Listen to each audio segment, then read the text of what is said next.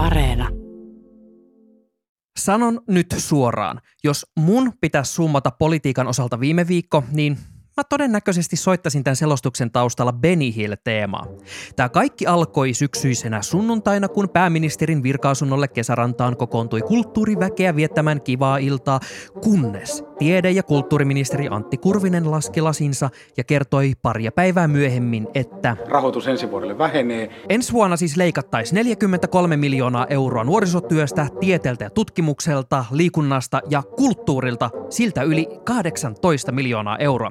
Tämän jälkeen muusikot kysyi Marinilta, että miten sä voit tehdä noin. Marin kysyi Kurviselta, että miten sä saatoit tehdä noin. Ja Kurvinen sanoi, että hei sä tiesit, että me tehdään näin. Ja alkoi hirveä sormien heristely. Mutta yhtäkkiä pöly laskeutui ja ongelma oli ratkaistu. Nämä leikkaukset on peruttu, mutta Miksi ihmeessä käytiin tällainen mylly, jos kerta jossain oli rahapussi iskeä pöytään? Onneksi meillä on Ylen politiikan toimittaja ja Jaa ei tyhjiä poissa podcastin Robert Sundman, joka kertoo, että mistä se rahapussi oikein ilmestyi ja ratkaisiko se tätä ongelmaa kuitenkaan. Minä olen Sami Lindfors. Ja nyt takaisin Pasiaan.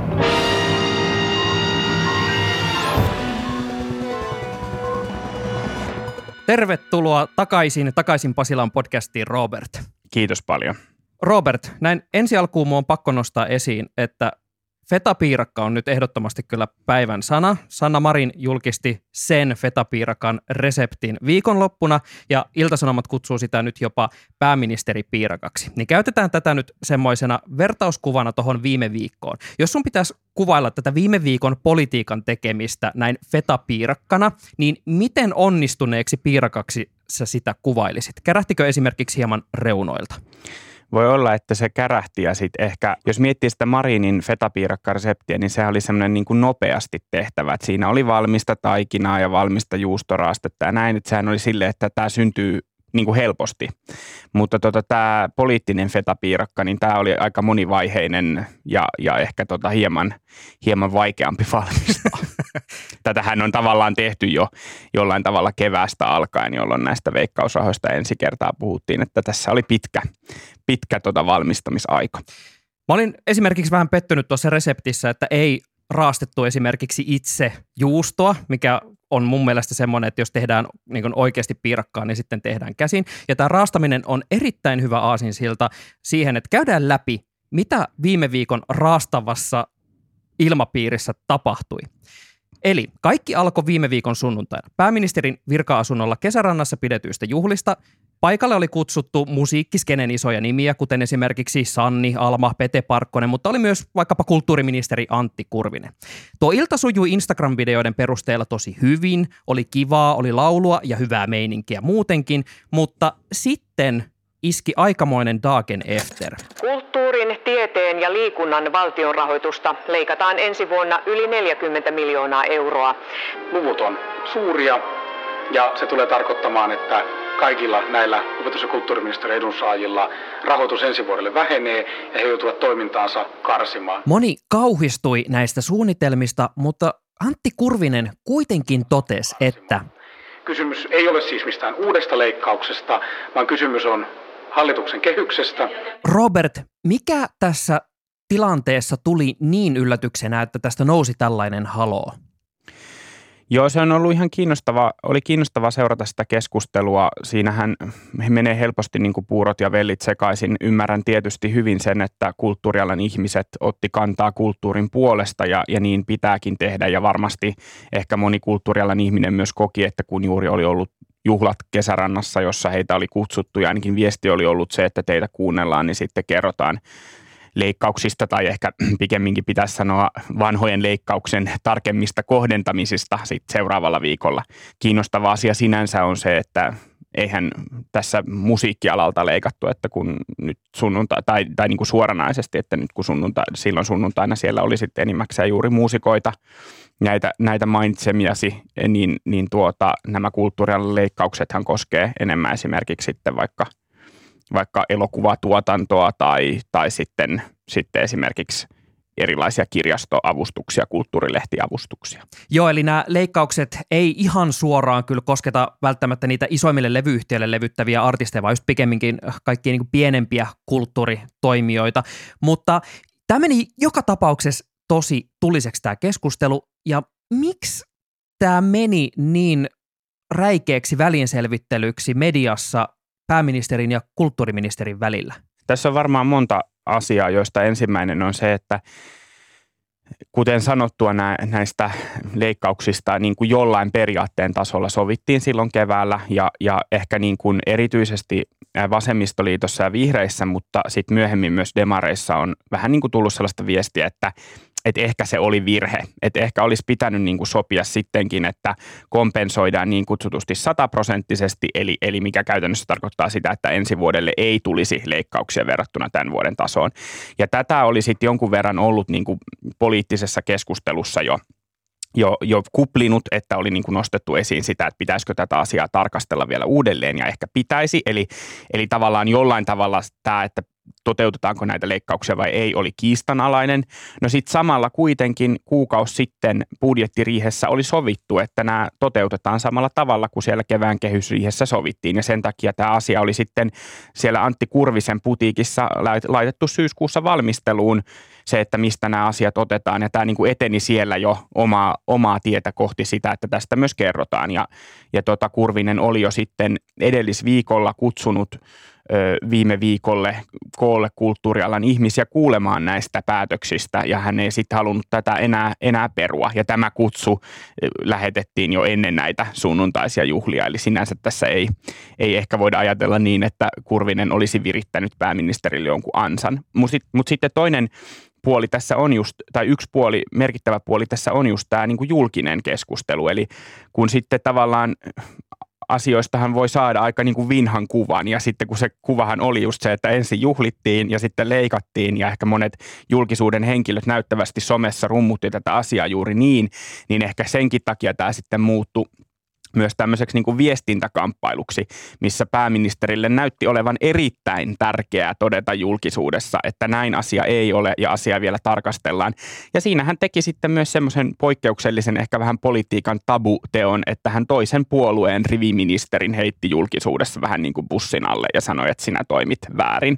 Ja se on ehkä politiikassa vähän sellainen juttu, että sellaista ei niin kuin pitäisi tapahtua.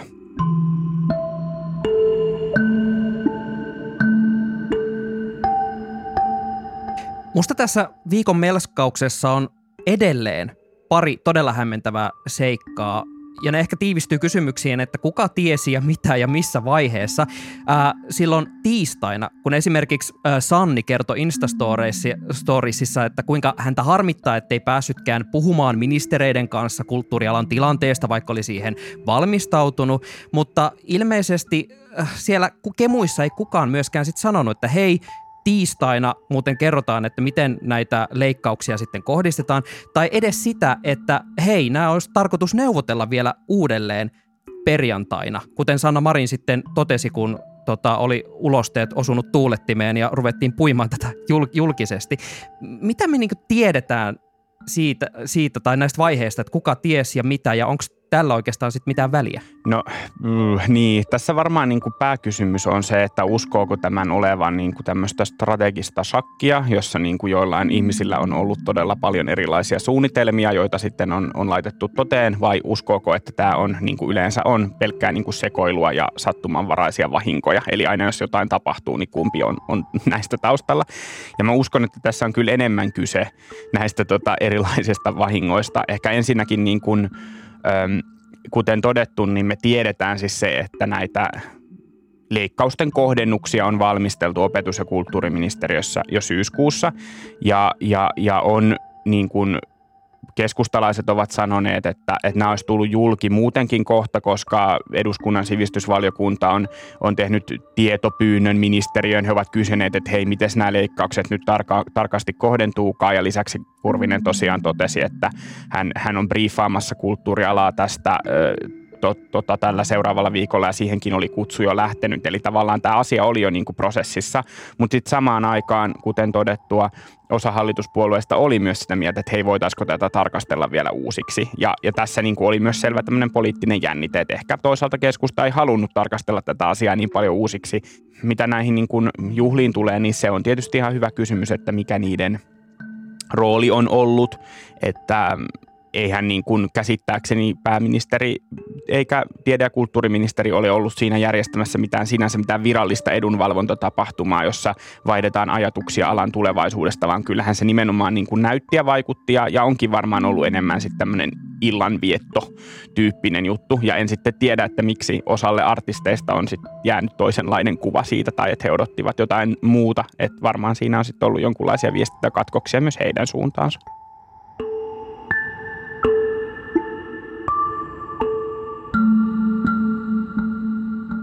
Muutama sana tämän viikon kulttuurikeskustelusta. Ensinnäkin haluan todeta sen, että hallitusviisikko tulee etsimään ratkaisun tähän kulttuurin rahoitukseen. Se on minulle tärkeä asia ja tiedän, että muissakin hallituspuolueissa on halua löytää tähän tilanteeseen ratkaisu.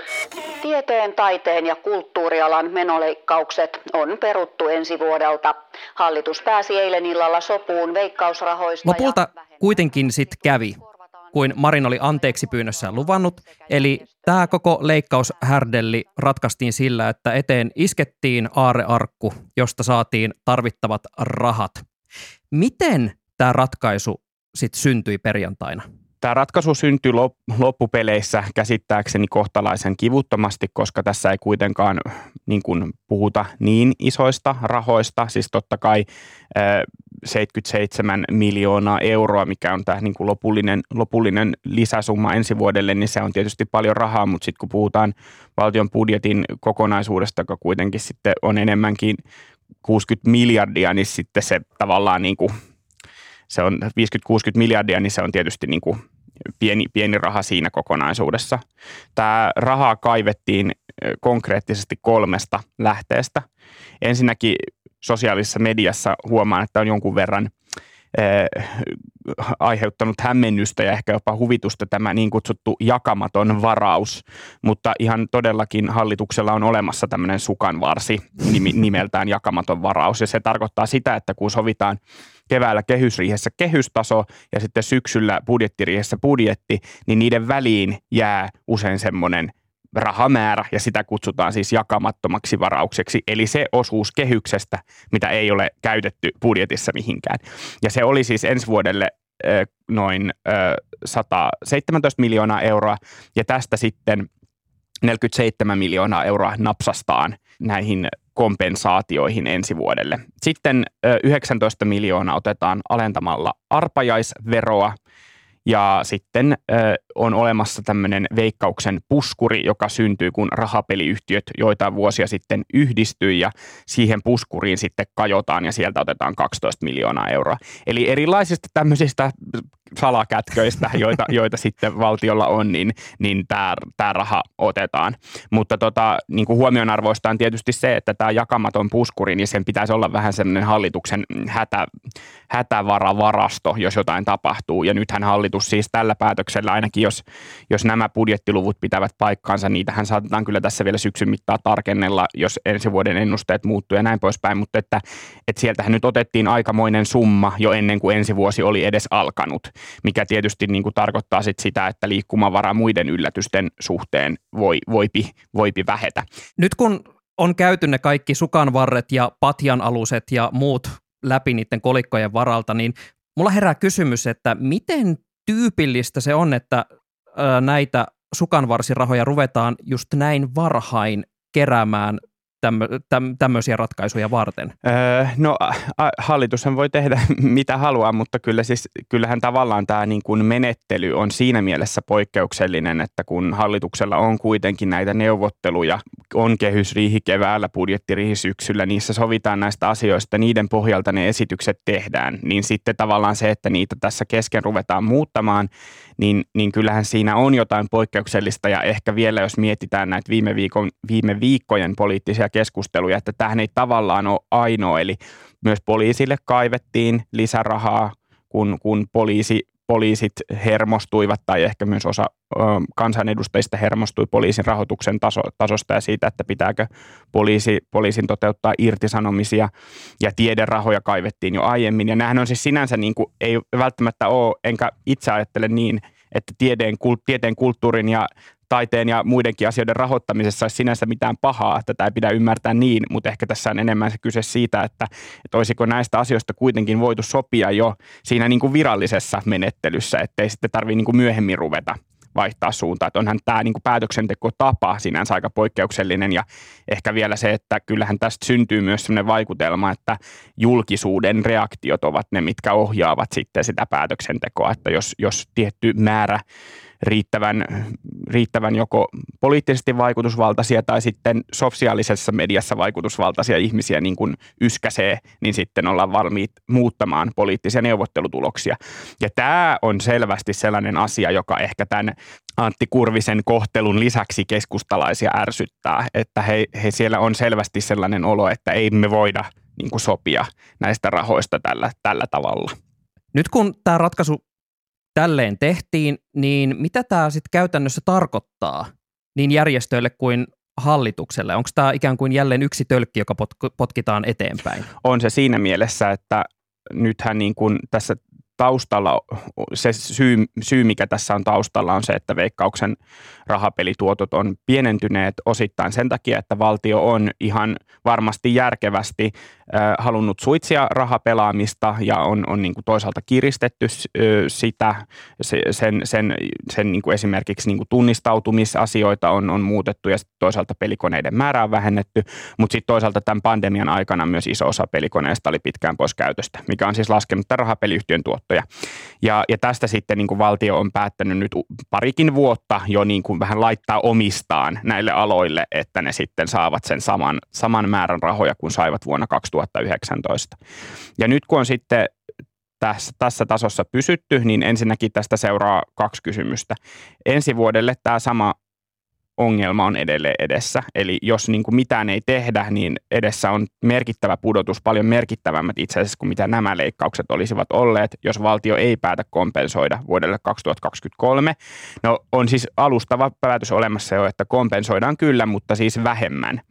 Ja, ja to, tavallaan siis se tarkoittaa sitä, että että ensi syksynä alkaa uudestaan kulttuurileikkaus, somekohut, jos tota, tätä päätöstä ei muuteta. Mutta siis se iso kysymys ei ole kadonnut mihinkään, mikä on se, että veikkauksen tuotot on laskeneet ja se tarkoittaa vähemmän rahaa näille tietyille aloille.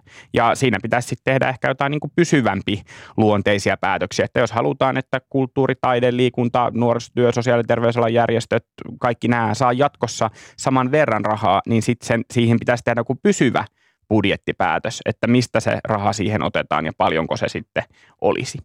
Tuo julkisuuspaine on mun mielestä mielenkiintoinen kysymys, koska näihin veikkausvaroihin varmasti liittyy edelleen kova keskustelu, eli siitä, että miten sidoksissa järjestöjen ylipäänsä pitäisi olla näistä veikkausvaroista, mutta ensi keväällehän on jo siirretty myös ilmastotoimien tarkistaminen ja ehkä niiden uudelleen äh, säätäminen, mikäli sieltä paljastuu, että näitä toimia pitää kiristää, mistä varmasti tulee myös kova julkista keskustelua. Ja kun tällainenkin siirtyy sinne eteenpäin, niin se julkinen paine ei ole ainakaan vähenemässä. Miltä tuo hallituksen ensi vuosi rupeaa susta näyttämään? Niin no, se on ihan totta, että ei se niin kuin helppoa, helppoa ole. Että ensinnäkin siinä pitää muistaa sitten vielä se, että vaalit alkaa lähenemään jo, jo huomattavasti. Eli nythän monet tarkastelupisteet on siirretty sinne tammikuun aluevaalien jälkeiseen aikaan, mutta sitten kun ne sattuu eteen nämä ensi vuoden kehysriihi ja jo just näiden ilmastotoimien tarkastelu, työllisyystoimien tarkastelu. Ensi vuonna on luvattu tehdä myös 370 miljoonaa euron leikkaukset kehyksestä niin kuin muuten vaan – ihan vaan niin kuin sovittu, että nyt, nyt tavallaan tehdään tämän verran sopeuttamista. Ja, ja sitten just nämä veikkausratkaisut, että pitäisikö tehdä joku pysyvämpi luonteinen päätös ja paljon se sitten maksaisi ja, ja on siellä niin kuin muutakin, niin se on ihan totta, että siinä on aika paljon asioita ja siinä on aika paljon asioita vielä kiusallisesti juuri niin kuin vaali, vaalivuodelle ratkaistavaksi niin kutsutusti, kun aina puhutaan siitä, että poliitikot mielellään tekee vaalibudjetteja, että on niin kuin juuri vaalivuodelle tota, tota, tapahtuu kaikkea kivaa ja mukavaa, niin kyllähän tässä on niin kuin hyvä kysymys on se, että, että millaisia, tota, voidaanko siellä tehdä kovin kivoja ja mukavia ratkaisuja ja mitä se sitten sitten aiheuttaa. Ja tietysti myös se, että, että paitsi että nämä asiat on vaikeita, niin myös nämä poliittiset jännitteet on, on jokseenkin kiristyneitä. Että toisaalta on ne keskustan ja vihreiden ja ehkä voisi sanoa, että kes- vihreiden ja vasemmistoliitto vastaan muut niin kuin näissä ilmastotoimissa mistä ehkä viimeksi jäi, jäi joillekin pahempi maku suuhun kuin toisille. Viime keväänähän oli tämä kehysriihi, joka niin kutsutusti kriisiytyi ja siinä keskustalla oli iso rooli ja sitten tavallaan sen jälkeen ehkä jotenkin leppyyteltiin ja jotkut puhuivat jo siitä, että nyt tässä demarit ja keskusta on ehkä taas vähän lähentyneet ja saaneet hyvää fiilistä päälle. Ja sit, nyt, nythän sitten osa on sitä mieltä, että tämä nyt tämä viimeisin kuohu taas, niin – pilasi niitä välejä taas tai jotenkin sai tällaisen epäluottamuksen aika. Et en mä sitten tiedä, e, jotkut ihmiset puhuu näistä aina dramaattisemmin kuin toiset ja, ja, ja tietysti pitää myös suhtautua tähän niin, että nämä on myös semmoisia profiilin kirkastuksen paikkoja poliitikoille. He voi aina näissä hetkissä jotenkin puhua siitä, että kyllä minä nyt kannatan tällaista, kyllä keskustelu on tärkeää tämä ja demareille tämä, mutta tota, kyllä tässä niin kuin jännitteitä on ja kyllä mä niin kuin, kyllä ensi vuodesta tulee ainakin, ainakin jos, ei, jos ei lopulta niin kuin tuskallisen vaikea, niin ainakin hyvin kiinnostava. Oli syy julkisen meuhkaamisen takana mikä hyvänsä, niin tuntuu, että never stop the madness ja kohta vedetään niin, taas. Niin, Kiitos paljon ajastasi Robert Sundman. Kiitos paljon. Kiitos, että kuuntelet takaisin Pasilaan podcastia ja koska luottamus on päivän sana, niin mä luotan, että just sä meet Instagramiin ja seuraat siellä meitä at Yle takaisin Pasilaan ja laita meille viestiä dm että herättääkö tämä viimeaikainen kohkaaminen sussa luottamusta siihen, että hallitus kykenee yhdessä näitä vaikeita päätöksiä ratkomaan. Laita siis mietteitäsi Instassa nyt, moi moi! Niin, hyvät kunkilijat, minkä opimme tästä?